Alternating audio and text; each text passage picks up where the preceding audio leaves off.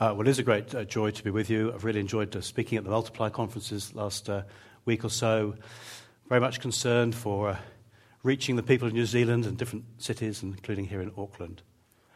Um, but for those of us perhaps who are new to the Christian faith, or those of us in the congregation, uh, you might well get used to Rowan and other people standing up the front here saying, you know, you've got to go out and speak to the people, and, you know, we're going to preach the gospel on the street corners, we're going to plant churches, we're going to fill New Zealand with the good news of Jesus.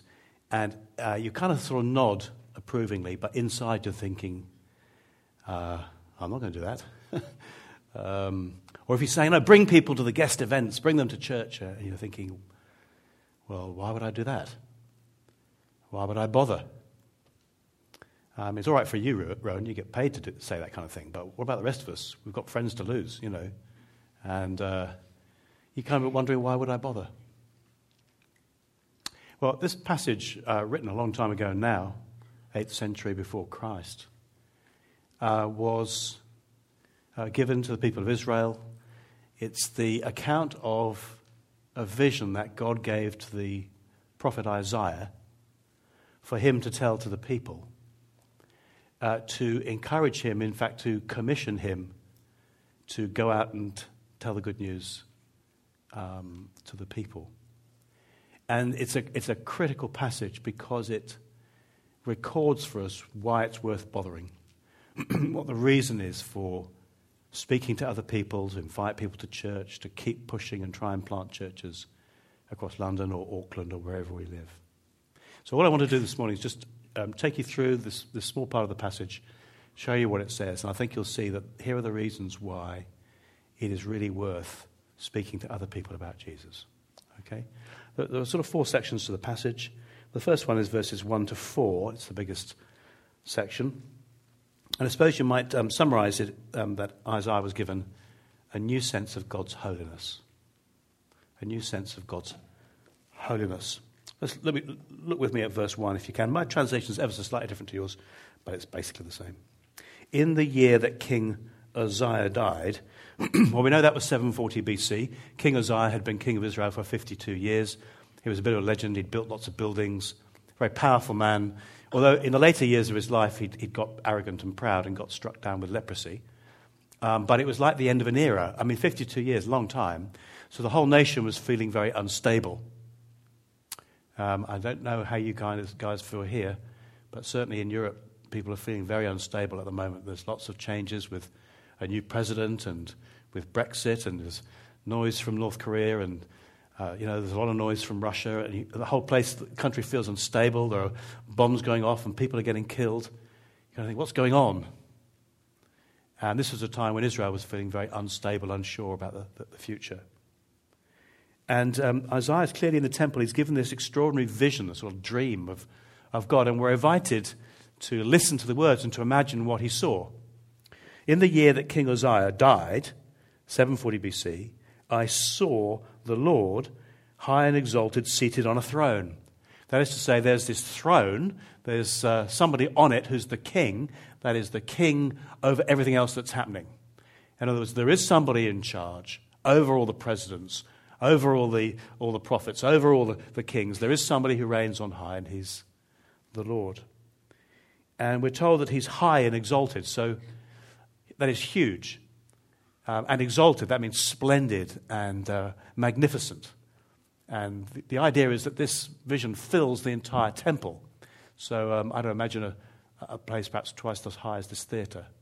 And just this image of God fills it. No doubt indicating that just as the supreme being is far too big to fit into a few trillion galaxies, you know, you, know, you couldn't squash him into to the universe. Uh, he, he kind of is bigger than anything you've ever imagined and he's seated on a throne. That is to say, he's not struggling for his power. He's reigning on high in, in absolute, unqualified power. He's sitting down. He's not having to wrestle with Satan. Satan's days are numbered. Uh, nobody questions his power. He's absolutely seated on high. And the train of his robe filled the temple. That is, even the cloak on his back, as it were, fills the entire temple. And he's not alone. Above him, we're to imagine seraphim. Uh, the word literally means burning ones. Uh, and, and you and I have never seen anything like this. So there's some kind of heavenly creatures. Um, I suppose God can make what he likes, can't he? I mean, if he can make jellyfish and albatross and you know, amoeba, he can make seraphs. So he's got these kind of this army of angels in the sky, and they're on fire. So imagine flaming creatures, presumably, as it were, uh, inflamed by the holiness of God Himself.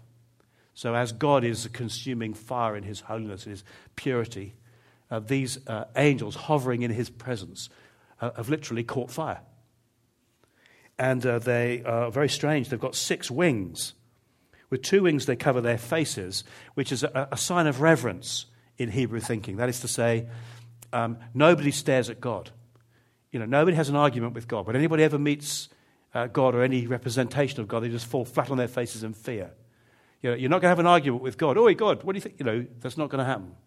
They cover their faces to hide.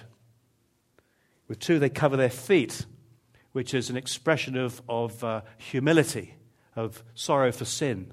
In other words, even these creatures that are on fire in their purity feel ashamed before the presence of God, and so they hide their feet. And with two, they're flying, as it were, hovering like an army ready to do the bidding of the king. And they're not silent, they're calling to one another. Holy, holy, holy is the Lord Almighty. It's um, Hebrew language, it means holiest. That is uniquely holy. And, and the word holy means um, pure and, and different and like nothing you've ever seen before. That is amazing and terrifying. Holy, you, you're amazing. You're, you're terrifying. You're, you're, you're unlike anything we've ever seen before. You're special. You're unique. Holy, holy, holy is the Lord Almighty. The whole earth is full of His glory. That is to say, the, the earth, the universe, every part of it displays something of the greatness of God, whether it's the massive oceans and the forests and the deserts or the stars or, or the teeming cities and the technology and the jets and the mobile phones. Everything is an expression of the greatness of the living God who empowers it all. And at the sound of their voices, verse 4, the doorposts and the threshold shook. So uh, this is not quiet, it's not whispering. They're bellowing so loud the whole place is shaking. Now, I don't know whether you've been anywhere noisy. I, imagine Eden Park's going to be pretty noisy when the Lions arrive. Partly here to pray that the Lions win 3 0. I think it's unlikely, but there you go. Uh, maybe Eden Park you've been and it's been, and it's been noisy. I remember um, a few years ago, in 2012, it's a long story, but I managed to get some tickets to the Olympics in London. And there I was on Saturday with three of my kids. And it turned out to be the Saturday when uh, the British team won three gold medals in 46 minutes. And um, sorry, I just better explain for any Australians here. A gold medal is something you sometimes win at the um, Olympics. If you do very, don't worry about it, your turn will come. Anyway, um, so there we were. There were three gold medals in 46. It's unbelievable. The noise was absolutely insane. I couldn't hear myself think. It was so noisy. It was just the most magnificent spectacle. As uh, Jessica Ennis, you, you, know, won a gold medal, and then Greg Rutherford, and, and then Mo Farah. I mean, I don't know if you remember just the crescendo when Mo Farah was running. And it was just amazing. M- more exciting than anything I've ever seen in sport. And then uh, I turned to my daughter, though, Rihanna, and I said, said, honey, if this is what it's like for somebody who can chuck a spear jump a long way or run around the track a few times, imagine what it's going to be like when the King of Kings walks on stage. And that's what's happening here. It's not just noisy, the whole place is shaking with the bellowing of the angels in the presence of God. In other words, you can't, you can't be in the presence of God and not be excited. You know, you can't be in the presence of the living God and, and be ho hum bored. That's, that is not going to happen. I mean, how terrifying to arrive unforgiven. How terrifying to have this God as your enemy. But how wonderful to be there, captivated by Him. And the amazing thing about this, this um, song, Holy, Holy, Holy is the Lord Almighty, is that you get to the end of the Bible, Revelation chapter 4, and you know they're still singing it. Exactly, they're still singing it, Revelation 4. Presumably because no one ever gets tired of God. No one ever says, Oh, should we ever change a song? Because they just think he's just so eternally wonderful. You just want to keep singing this. And obviously, it's, it's describing an experience, it's describing the fact that God is so unqualifiedly captivating and beautiful and amazing that we're going to be there just enjoying ourselves so much for those who are his people. The other amazing thing about this is that um, in John's Gospel, uh, John quotes from this passage, and he says, Isaiah said this because he saw Jesus' glory. In other words, this is the glory from which Jesus came. When God the Son took flesh in order to swap places with us, this is the glory he came from. This is the glory to which he's gone back. And so you, see, Isaiah the prophet is just overwhelmed by this vision of the living God. All his senses just assaulted by sudden awareness of the holiness of the living God. And that is the first stage in anyone being willing to speak up for God. You see, mission begins with God. It starts with understanding how incredible God is.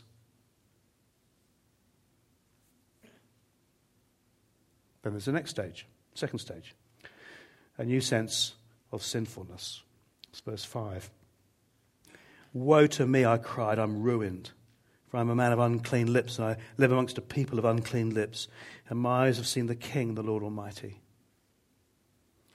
See, when Isaiah the prophet, I mean, he is a prophet, he's one of the best, but when he sees the, the Almighty God, when he sees the Supreme Being in all his holiness, it, it's as if he just shrivels inside, just collapses. I'm damned, literally.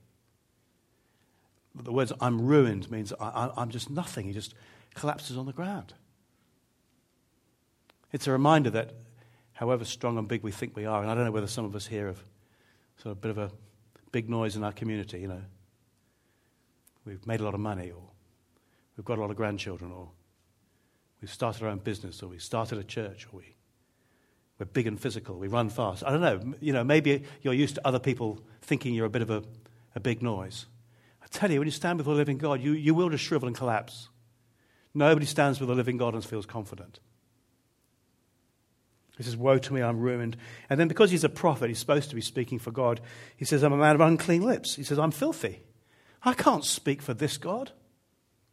He knows that he's not saying that he's swearing all the time. What he means is the motivations of his heart. He can't say anything in the right way because his heart's all screwed up. He's filthy on the inside. And he says, the thing is, it's not just like I could get some therapy and improve. He says, I live amongst a people of unclean lips. We're all like this. We're all filthy on the inside. We've all got selfish motives. None of us can speak for this God in the right way. And yet I've seen the King, the Lord Almighty. I know what God's like now. Oh, my goodness. And so he's absolutely overwhelmed with not just with unworthiness, but fear because he's filthy on the inside. And the truth is, I don't know about you, but I am too. I mean, maybe you're a lot better than me, but I am not fit for the presence of God. I'm too filthy on the inside. Now, I realize the way that we live in that way is different. We're all different. So, um, let me tell you a story to try and illustrate how we're different. Imagine uh, two teachers coming to Auckland. What's, what's a good a school nearby? Awfully? Corfe. Corfe. Okay, two teachers coming to Corfe School. No idea where it is, but it's nearby. And let's just, uh, first job, they've got to find somewhere to live. Let's give them a couple of random names. Let's pick um, Rowan and Lachlan. Okay, it's two names. And um, so they're looking the paper and they're looking for somewhere to, to go and um, live just near Corfe School. And um, they look in the, in the paper and there's an advert and it says mansion for rent. Um, you know, 60 acres of, of uh, beautiful parkland, uh, huge um, uh, mansion, two wings, uh, 40 reception rooms, gyms, sweat rooms, stables, you know, $10 a month. And they think, that's, that's ridiculous. And so, so anyway, they, they, they go, they rock up, and would you believe it? Yeah, it's a Chinese billionaire. He doesn't need the money. He's off on business. He says, listen, Rowan, listen, Lachlan. He says, you're welcome to enjoy my estate. Uh, he said, uh, I don't need the money particularly. But I do want you to stay in touch because it's a complex estate. I'll send you emails, stay in touch. You respond and so on, and I'll help you run the place. And don't forget the rent, it's not much. But uh, I just want you to stay in touch with me because this is my estate. And then enjoy it. Well, I mean, you know, Rowan and Lachlan love it. And they uh, sort of move in. And they're quite different characters, you see. Rowan is the party animal. And so he takes the West Wing.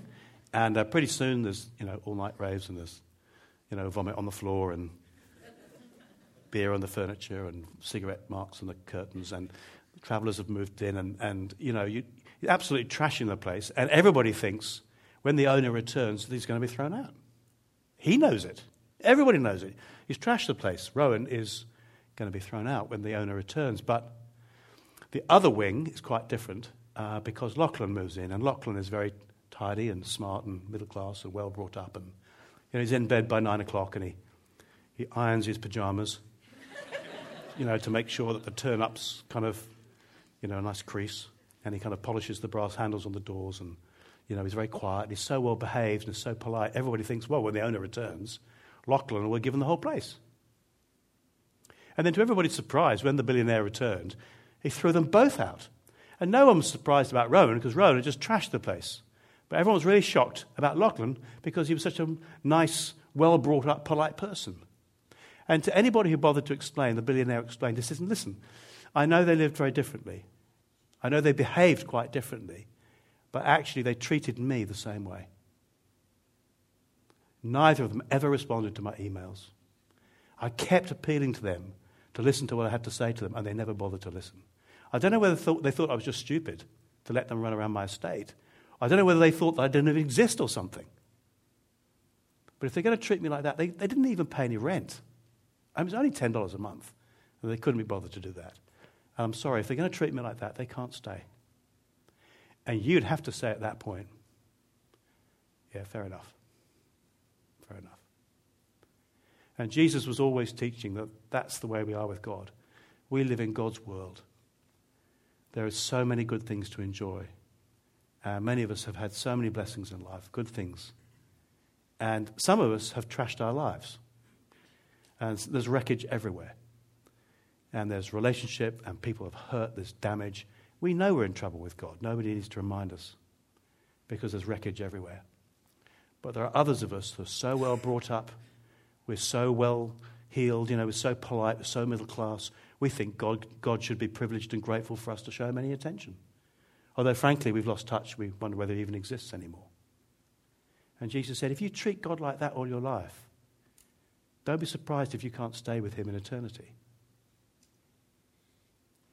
Now, that is the way we, we live differently, but we treat God the same.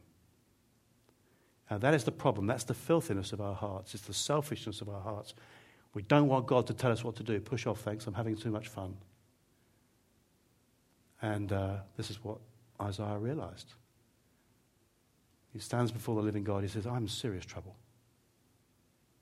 And this is the second stage in an understanding of why you want to speak to other people about God. It begins with the holiness of God, and then that leads to a fresh sense of sinfulness. Oh my goodness, I'm in serious trouble with God. Some of us really know that. We knew that before we ever came to church. But others of us need to understand that. So, secondly, a fresh sense of sinfulness. Thirdly, that now leads to a fresh sense of forgiveness. Verse 6. Then one of the seraphim flew to me with a live coal in his hands, which he'd taken with tongs from the altar. With it, he touched my mouth and said, See, this has touched your lips. Your guilt is taken away and your sin atoned for. Let me explain. So, this is one of the seraphim, one of these flaming angels in the sky, all right, peels off like a strike jet aircraft and flies down towards the, the prophet. He must have thought, This is it. You know, I'm done for. Here comes the killer. And, and, uh, and as the uh, angel flies down. And instead, the seraphim picks up a live coal you know, it doesn't mean it's living. In other words, um, on fire. So it's a kind of, you know, burning hot coal from the altar where sacrifices were made, and then flies over towards Isaiah and touches the altar to his lips. Because, of course, that's the point where Isaiah has just been so conscious of his sin. And you think, what's going on here? What's happening is, you see, that God is showing that the sacrifice is being applied to his sin. Let me explain. In the, in the temple before Jesus, the temple, you see, was always just a picture of what Jesus would do. And all the sacrifices, all the animals being slaughtered there, like an abattoir, really. But they're all just pictures for everybody to understand that one day somebody's going to come and die on a cross as a sacrifice. And because of that sacrifice, we can be clean. In other words, the sacrifice needs to be applied to the sin. So I don't know what, what, whatever your most dreadful sin is. Don't say anything out loud because that would be embarrassing, but I'm sure we can all be aware of things that we are feeling really ashamed of. Some of us quite serious things, perhaps. For some of us, it's, it's just filthy habits. For others, others of us, it's something dreadful we've done. And you wonder, can anything be done about that, that, that dirty stain on my life? And the sacrifice, you is applied directly. And you see what the seraph then says? See, this has touched your lips. Your guilt is taken away and your sin atoned for. How does that work? Let me try and explain.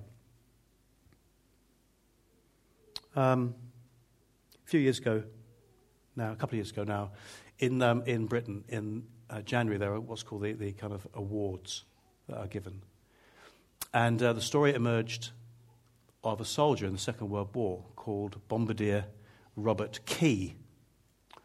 And um, Robert Key had um, blown himself up and the British Army records of what had happened were that uh, Bombardier Key was on some um, leave during the Second World War he, in south of France, in Annezin, and that he'd been mucking around with a grenade, pulled the pin, and blown himself up, which was obviously a stupid thing to do.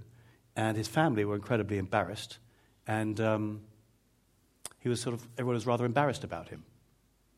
But then the mayor of the town in Annezin wrote to the family of Robert Key and said, Could we name the central street in our village after Robert Key. And they thought, what's going on here? And then the true story emerged that he hadn't been mucking around with a grenade, that what had happened was there were a bunch of kids playing in the fields. And there was all kinds of unexploded ordnance because of the war. And a little boy had got hold of a grenade and had pulled the pin. He was standing there with a bunch of kids looking at it. And Key had yelled at them, charged over, grabbed the grenade, telling them to run basically taken it into his guts, and the thing had blown up and killed him. And so all the kids were saved, but he had died for them. And that's why he was a legend in those parts, and that's why they wanted to name the street after him. And I tell you that story because I think it illustrates for us, you know, I don't know what your attitude is about Jesus or was when you came in this morning, but lots of people think Jesus is kind of rather, rather sad mistake, you know. Promising moral teacher got himself killed too early. Very sad. Or even a bit stupid to kind of take on the Roman authorities, you know, kind of not very clever to challenge the establishment like Jesus did, got himself killed. And when we discover actually, no, he didn't accidentally blow himself up on the cross.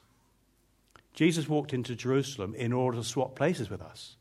I mean, the whole being that the, the whole reason the supreme being became an ordinary bloke like us, wandering around in the first century in Palestine, is so that he could swap places with us on a cross.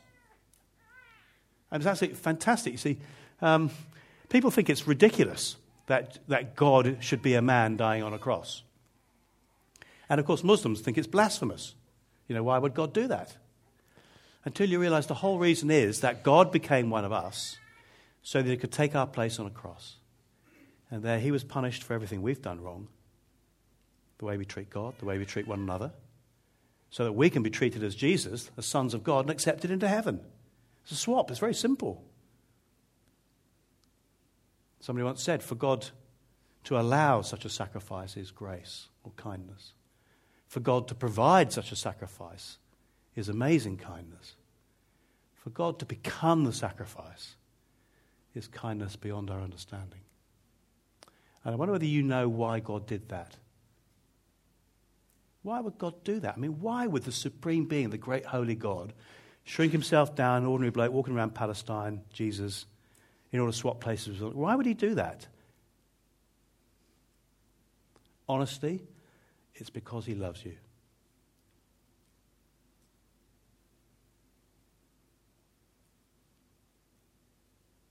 I don't love you. I hardly know you.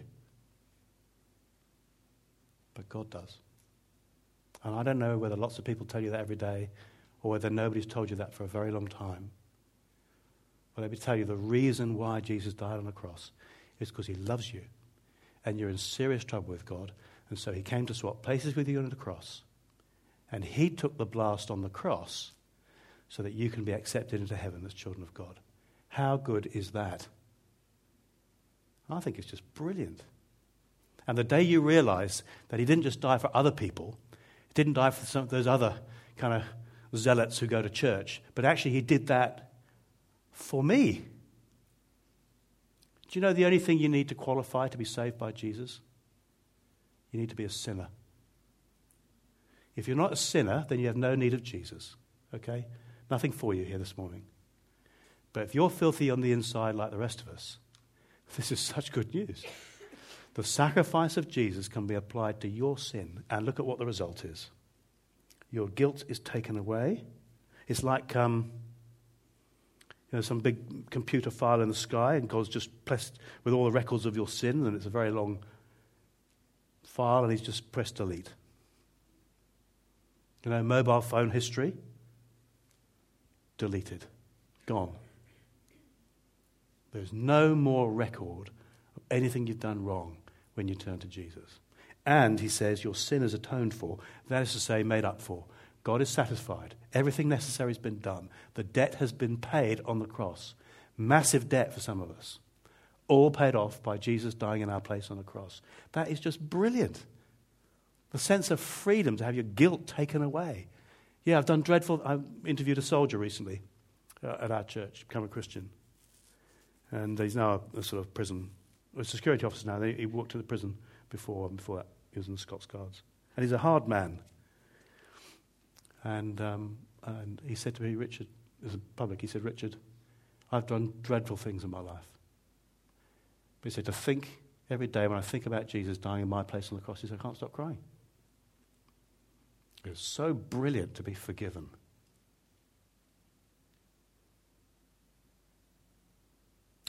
So that's the third stage in understanding why you want to talk about Jesus. It starts with the holiness of God. That leads to a fresh sense of sinfulness. Then you're ready for a fresh sense of forgiveness. And then you're ready for a fresh sense of service. Verse 8 Then I heard the voice of the Lord saying, Whom shall I send and who will go for us? So it's like he's overhearing God. I mean, what does God chat about? Does he chat about Man United? Does he chat about the Lions series? What does he, God, God chat about? No, what's he talk about? When God is talking to himself, he talks about whom shall I send and who will go for us? Who's going to reach people? Who's going to go for us and to speak to other people about what we've done for them in Jesus? Who's going to go to Auckland? Who's going to go to this area? Who's going to go to the guys in this city? Who's going to go in London? Who's going to go for us? Whom will I send? And now the prophet says, Here am I, send me. Can I go? He volunteers. And wonderfully, God says, verse 9, yeah, you'll do. Forgiven sinner, you'll do. He said, Go and tell this people the message. And the message, because he tells him what to say, you don't just make it up.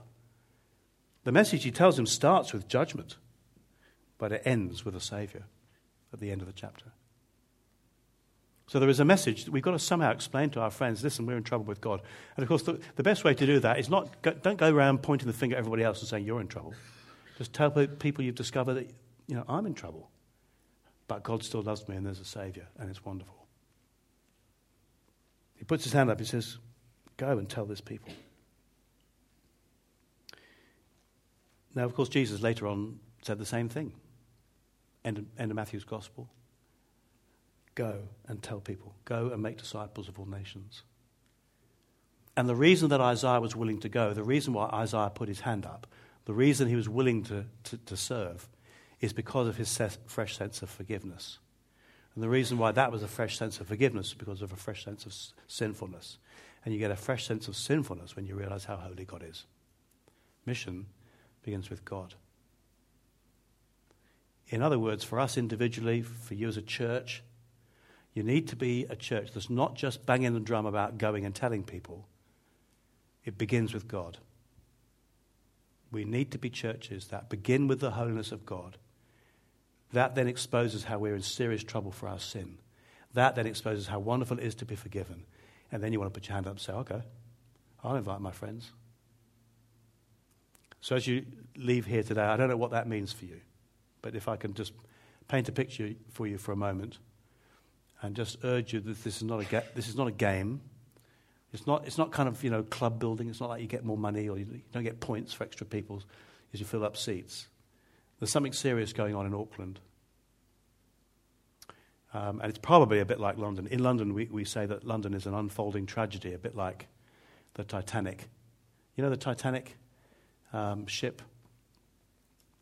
Um, in in uh, 1912, the apparently unsinkable cruiser, the Titanic, if you remember, hit an iceberg and sank. And um, so many people drowned. And um, I don't know whether you know that the reason why so many people, there are four reasons why so many people were lost in that disaster. One is there were simply not enough lifeboats for the ship, for the passengers. Just not enough lifeboats.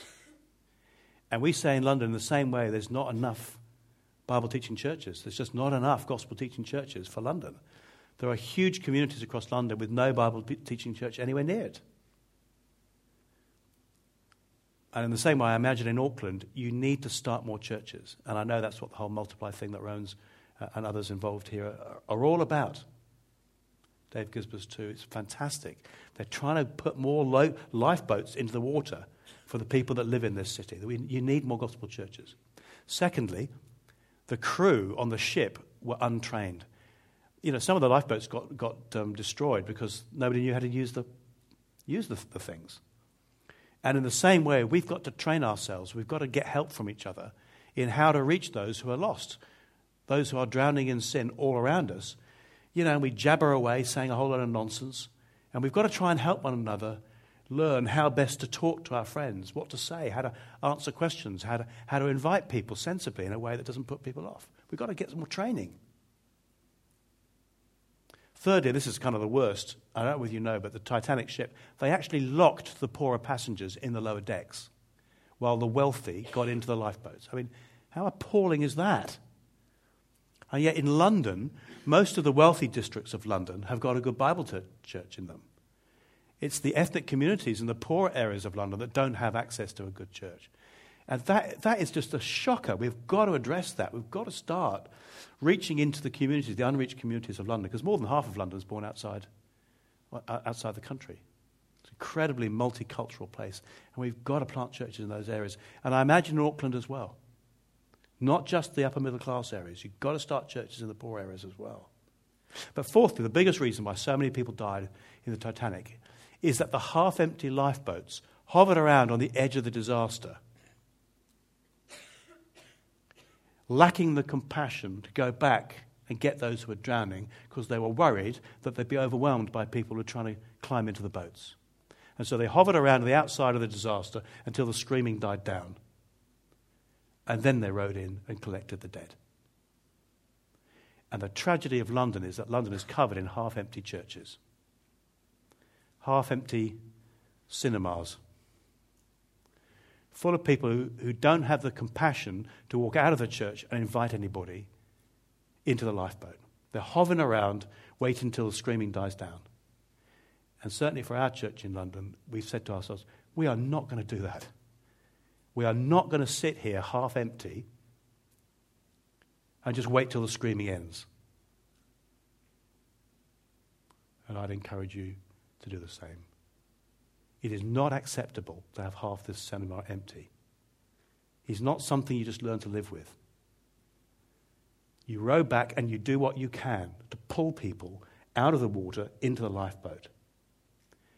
Now, I don't know what that means for you. I don't live here. I don't know whether that means you invite some friends, you know, take a friend for lunch and chat about what you did in the gospel, straight up conversation. I don't know whether you invite people to come to church with invitations. I don't know whether you plan a barbecue. I don't know whether you do a Lions v All Blacks barbecue thing and give a testimony. You ask the minister. I don't know whether you plan some Christmas drinks and you invite the minister to come along and talk about what Christmas really means. I don't know whether you knock on all the doors of your street. But I'll tell you one thing you don't do, and that's nothing. You don't just sit here and enjoy church week by week and wonder how the seats are going to get filled. You row back and you find people are drowning in sin and you invite them and you do your best to bring them into salvation. But the reason you want to do that is because of God. It's the wholeness of God that shows you your sinfulness. It's your sinfulness that then is ready for forgiveness. And once you've been forgiven, you put your hand up and say, Yeah, I'll go. Let's bow our heads and pray together. Let me give you a moment of quiet. Perhaps you want to begin by thanking God for dying for you on the cross, for your forgiveness.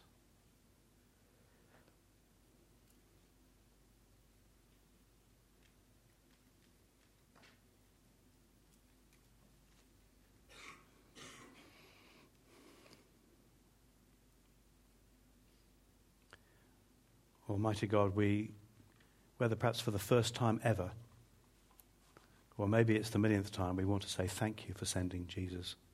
Thank you that despite everything, despite the filth in our lives of all different kinds, thank you that He came to swap places with us because you love me, because you love us. Thank you, dear God. And Lord, where we've got a bit lazy or we're a bit frightened or we haven't, we lack some compassion, we pray that, like the prophet Isaiah, you would speak to us now through this passage.